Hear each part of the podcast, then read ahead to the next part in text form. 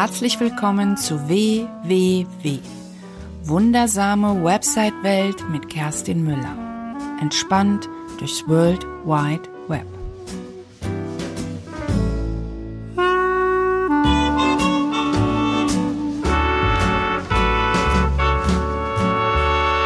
Herzlich willkommen. Mein Name ist Kerstin Müller von Müller macht Web und du hörst heute die 34. Episode in der wundersamen Website-Welt.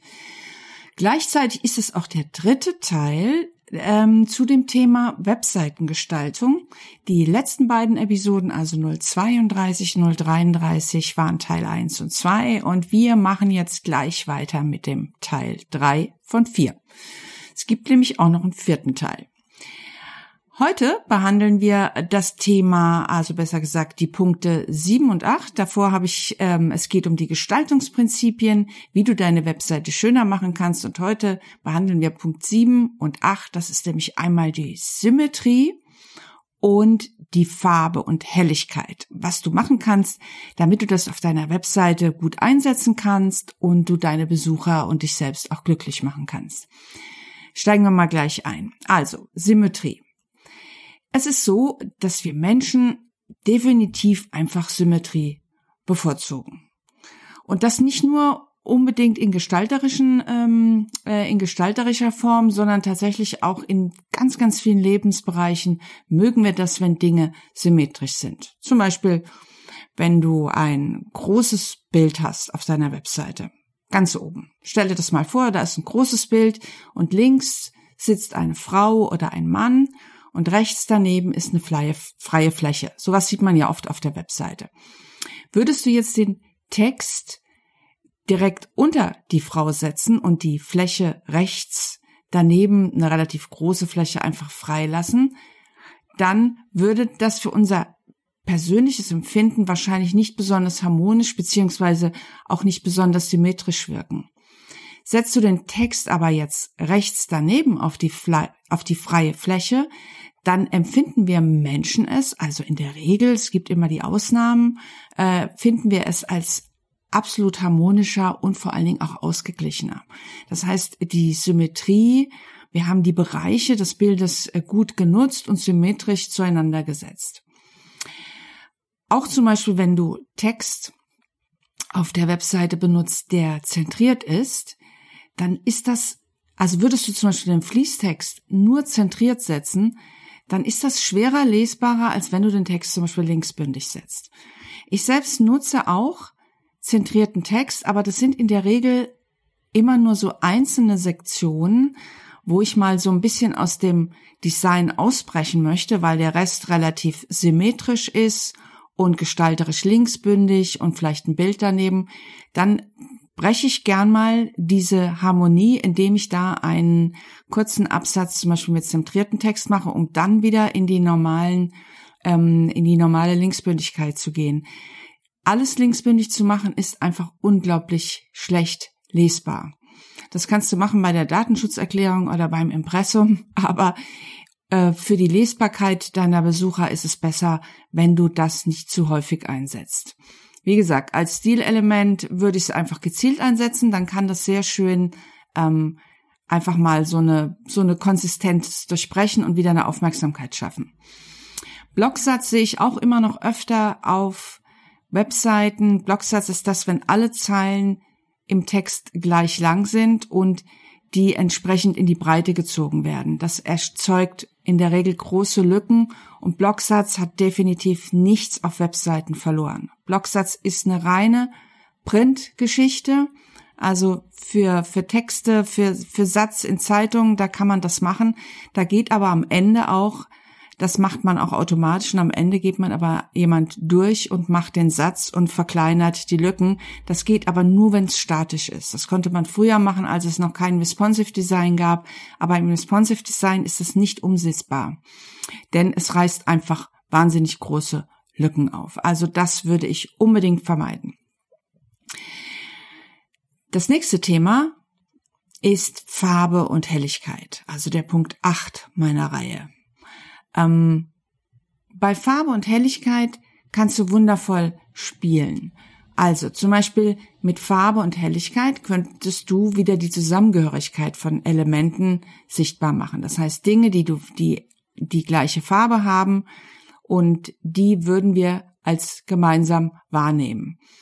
Ähm, du kannst zum Beispiel einzelne, einzelne Elemente mit Farben hervorheben, wie zum Beispiel Buttons, Infofenster, diverse Hintergründe, Links und etc. Manchmal sind wir durch diese, ähm, äh, sind wir mit den Farben bisschen eingeschränkt. Also wenn du zum Beispiel für Kunden arbeitest und es gibt ein vorgefertigtes Corporate Design, dann ist es manchmal nicht so einfach, Akzente zu setzen.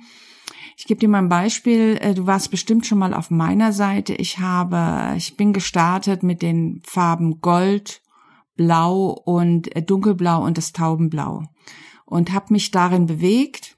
Das fand ich sehr harmonisch, das hat mir entsprochen, das sind Farben, die mir gefallen, die auch gut auf meine Zielgruppe wirken, das war zumindest das, was mir wiedergespiegelt wurde. Ich habe aber gemerkt, dass zum Beispiel Buttons nicht als Buttons empfunden wurden. Das heißt, ich habe mich schweren Herzens, obwohl es nicht in meinem Corporate Design drin war, habe ich mich entschlossen, noch eine relativ grelle blaue Farbe hinzuzunehmen. Und das ist jetzt zum Beispiel meine Interaktionsfarbe. Ähm, das hat zu viel mehr äh, Conversion geführt. Also die Leute haben äh, geklickt und haben viel mehr interagiert, weil sie auf einmal das besser wahrnehmen konnten. Also wenn du für Kundenprojekte arbeitest oder ein bestimmtes Farbschema hast, achte darauf, dass, ähm, dass solche Sachen einfach auch als Buttons wahrgenommen werden. Auf jeden Fall solltest du vorab, wenn du für dich eine Webseite erstellst, auf jeden Fall ein Farbkonzept erstellen, zumindest ein grobes. Und es geht dabei nicht darum, ähm, dass die Farben nur dir gefallen, sondern es muss zu deinem Thema passen und es muss vor allen Dingen zu deiner Zielgruppe passen. Da sind wir wieder bei dem Ding, was ich immer oft gerne sage, der Köder muss dem Fisch schmecken und nicht dem Angler. Natürlich musst du dich in diesen Farben wiederfinden. Aber ähm, viel wichtiger ist tatsächlich, dass es deinen potenziellen Kunden gefällt.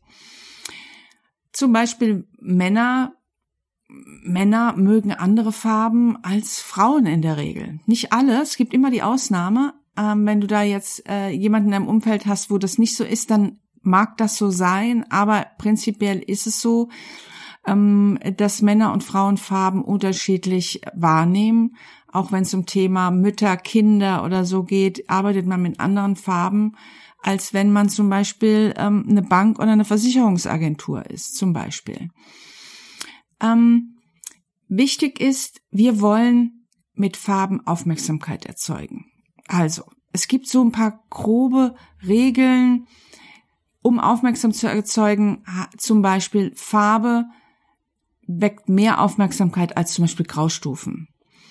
Eine reine Farbe weckt mehr Aufmerksamkeit, als wenn eine Farbe gemischt ist. Also eine reine Farbe, also ein 100% äh, Rot, ein 100% Blau und solche Sachen. Das weckt mehr Aufmerksamkeit als zum Beispiel eine Mischfarbe. Eine intensive Farbe weckt auch mehr Aufmerksamkeit als eine weniger gesättigte Farbe. Kontrastfarben, ähm, zum Beispiel Blau und Gelb wirken eher, erzeugen mehr Aufmerksamkeit als zum Beispiel vor harmonischeren Farben wie zum Beispiel Gelb-Grün, die aus der gleichen Ecke kommen. Also da geht's auch um Kontrast. Also Kontrastfarben wirken, äh, erzeugen immer mehr Aufmerksamkeit als harmonische Farben. Und wenn du auch Aufmerksamkeit erzeugen willst, Buntheit erzielt auch mehr Aufmerksamkeit als einzelne Farben. Aber ich gehe gleich noch drauf ein, bei solchen Sachen muss man immer ein bisschen aufpassen. Wichtig, wenn du Farben wählst, ist auch, dass wir mit Farben Dinge verknüpfen, die wir vielleicht schon kennen. Also, wir haben zum Beispiel gelernt, dass Briefkästen in Deutschland gelb sind. Wenn du in Berlin ansässig bist, weißt du zum Beispiel, wenn du die Farbe Orange siehst, dass das die Straßenreinigung ist, nämlich die BSR. Wir haben auch gelernt, dass ähm, Rot Gefahr bedeutet. Zum Beispiel Stoppschilder haben zum Beispiel Rot. Das heißt, du kannst Farben, die, die schon im wahren Leben auftauchen, du kannst das nutzen, um zum Beispiel auf deiner Webseite, wenn du irgendwo möchtest, dass die Leute stoppen sind, äh, sollen oder du sagst, hier ist Gefahr, dass du dann zum Beispiel Rot benutzt. Also du kannst das nutzen, was schon da ist. Rot ist ein Warnzeichen, aber auch ein Zeichen von Leidenschaft und Liebe. Also auch damit assoziieren wir ähm, die Farbe Rot, wenn wir rote Herzen in unserem äh, WhatsApp-Chat oder wo auch immer teilen. Oder auch bei Facebook liken, können wir auch Herzchen leiten. Das sind rote Herzchen. Mm, Grün ist zum Beispiel die Farbe der Hoffnung. Die Farben, die ich jetzt irgendwie erkläre, ich habe mir überlegt, ich werde wahrscheinlich meine nächste, ähm, meine übernächste Episode werde ich wahrscheinlich einfach mal über Farben machen. Das ist der grobe Plan, wo ich ein bisschen näher auf die Wirkung von Farben eingehe. Das könnte vielleicht noch ganz interessant sein. Genau, grün ist die Farbe der Hoffnung.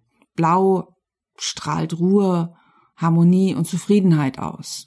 Weiß ist, ähm, bedeutet zum Beispiel Reinheit, ähm, ähm, bedeutet leicht und leer. Ich benutze zum Beispiel gerne viel Weißraum auf Kundenwebseiten, um auch möglichst viel Ruhe den Besuchern zu gönnen. Aber da muss man aufpassen, weiß hat kulturelle, kulturelle Unterschiede. Zum Beispiel bei uns ist die Farbe weiß bedeutet rein. In China bedeutet sie zum Beispiel Tod und Trauer. Also da auch wieder unbedingt schauen, ähm, wer, was ist das Thema und wer ist die Zielgruppe. Gelb ist zum Beispiel, gelb strahlt Freude aus. Das ist so eine Stoffwechselfarbe und gelb bedeutet einfach Sonne, Freude. Ähm, äh, ja, also wenn das das Thema ist oder die Lösung, dann kannst du zum Beispiel gelb auch gut nutzen. Farben einzusetzen. Ich bin großer Fan davon, von Farben einzusetzen, aber ich rate dir auch, sie wirklich sparsam einzusetzen und sie wirklich nur als Eyecatcher zu nutzen. Manchmal sehe ich viel zu viele Farben, also Farben und dann irgendwie noch ähm, farbige Hintergründe. Das ist etwas, was uns als Besucher, als Menschen sehr überfordert. Also, ein, wenn du Eyecatcher erzeugen willst, Akzente setzen möchtest, dann achte darauf, dass du, ähm, dass es wirklich auch Akzente bleiben und dass sie auch noch den Kontrast zum Hintergrund haben.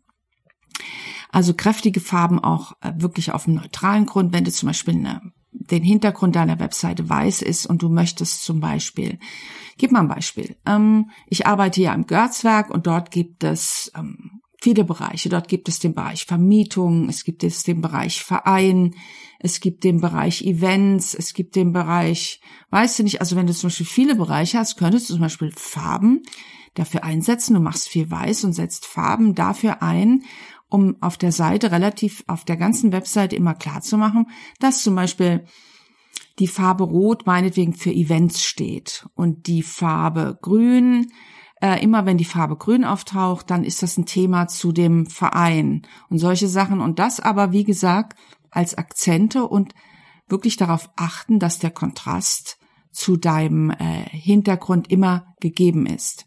Also, auch bei Text, wenn du zum Beispiel Text, Texte schreibst, achte darauf, dass der Kontrast von dem Hintergrund zum Vordergrund ähm, immer stark genug ist. Also ich mache zum Beispiel oft, wenn ich viel Weißraum habe, mache ich zum Beispiel oft nicht den Text ganz schwarz, sondern ich mache so ein dunkles Anthrazit, weil das manchmal im Auge weh tut. Aber es gibt auch Motive. Ich habe zum Beispiel eine Fotografen-Webseite gemacht. Da haben wir ganz, ganz gezielt wirklich ganz viel Schwarz auf Weiß und haben nur die Bilder wirken lassen.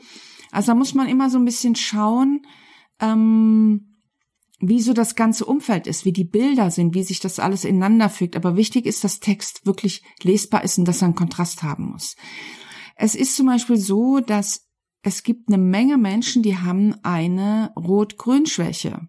Wenn du zum Beispiel, was gar nicht geht, ist, also jetzt unabhängig von der Rot, von der Rot-Grün-Schwäche, ist zum Beispiel roter Text auf grünem Grund oder grüner Text auf, auf rotem Grund. Also wirklich so, wenn, wenn, wenn Farben sich zu wenig vom Hintergrund abheben. Rot ist eh immer sehr schwer zu lesen, also reiner roter Fließtext geht auch nicht, aber als Akzent durchaus mal einsetzbar. Ich fasse nochmal zusammen, also wir hatten den Bereich Symmetrie. Denk daran, hm, Wir Menschen mögen Symmetrie. Sieh zu, dass du die Elemente, die du auf deiner Webseite benutzt, dass immer so eine gewisse Symmetrie entsteht, dass du ähm, äh, zentrierte Texte nur als Stilelement einsetzt und nicht für Fließtext und achte, versuch immer auch zu, zu überlegen, wie sieht das Ganze auch mobil aus. Und bei Farbe und Helligkeit, wie gesagt, Kontrast ist wichtig. Nutz die richtigen Farben. Ähm, denk über deine Zielgruppe nach. Es geht nicht darum, dass dir die Farben gefallen, sondern die müssen das Thema transportieren. Und ähm, ähm, beachte, wie die Farben wirken und das Text auch immer Kontrast braucht. Und wenn viele Farben, dann versuch's auf drei, vier zu reduzieren und sie wirklich als Akzente zu setzen und nicht überall die Farben zu setzen und wahllos ohne Plan. Also, dass auch dein Besucher lernen kann, was verbirgt sich hinter der Farbe, wenn hier was Rotes kommt. Was ist damit gemeint? Ja, das war der Teil drei zum Thema Symmetrie, Farbe und Helligkeit. Ähm, es gibt noch die 35. Episode, wird der vierte und letzte Teil für Tipps ähm, für die Webseitengestaltung sein. Und dort gebe ich dir nochmal zu all den Themen, die ich in den letzten drei Episoden dir erzählt habe, gibt's nochmal noch mal ein paar mehr Tipps. Das sind auch nochmal so 10, 15 Minuten, wo ich nur noch ein paar Tipps raushaue. Ich wollte das jetzt nicht noch in die Episoden verpacken, sondern gibt's eine eigene Episode. Und wenn du gerade am Start bist und mal wissen möchtest, wie WordPress funktioniert oder wenn du alle Podcast-Episoden an einem Ort haben willst, dann komm in meinen Gratis-Member-Bereich. Dort wartet ein kostenloser WordPress-Workshop auf dich und dort findest du alles, was es zu den Podcast-Episoden gibt an einem Ort. Ruf dafür einfach einfachhörbar.de auf, dann kommst du direkt dorthin. Einfachhörbar in einem Wort und hör mit OE einfachhörbar.de. Melde dich dort einfach an, mach den WordPress-Kurs und hör dir dort die Episoden an und ähm, ja, empfehle mich gerne weiter und wenn du magst, schreib mir auch eine Bewertung auf iTunes. Wie das geht, habe ich auch auf meiner Podcast-Webseite stehen.